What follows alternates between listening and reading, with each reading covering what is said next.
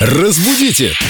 Далее! Насколько ближе и понятнее становится русский язык, когда к нам приходит Виктория Полякова, культуролог и знаток нашей родной речи. Привет, Вика. Привет, ребят. Вопрос такой.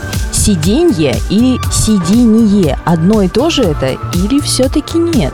Ты хочешь, чтобы мы ответили, или ты сама? Конечно. Это не риторический вопрос. То, что подо мной, где бы я ни сидела, это сиденье с мягким знаком, я так считаю.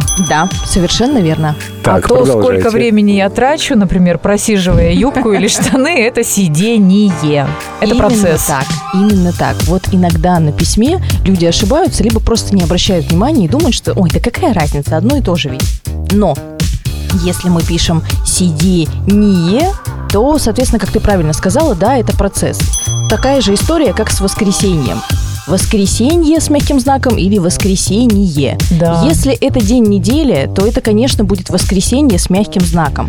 Если у вас есть какая-то суперспособность, то... То если- это будет и- и- воскресенье, да? если у вас есть какая-то суперспособность, и вы можете воскресить кого-то, то, во-первых, не стоит об этом никому рассказывать, а во-вторых, это будет воскресенье.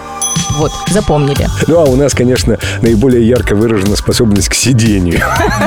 Или еще к лежанию. Но сегодня тема сидения. Сидение как процесс и сидение как сидение в автомобиле, например. Да, или на велосипеде. Ну, кто на чем ездит? На велосипеде хотя бы затрата калорий. Зато на автомобиле в такую погоду теплее. Есть плюсы. Вот и разобрались. Разбудите! Далее!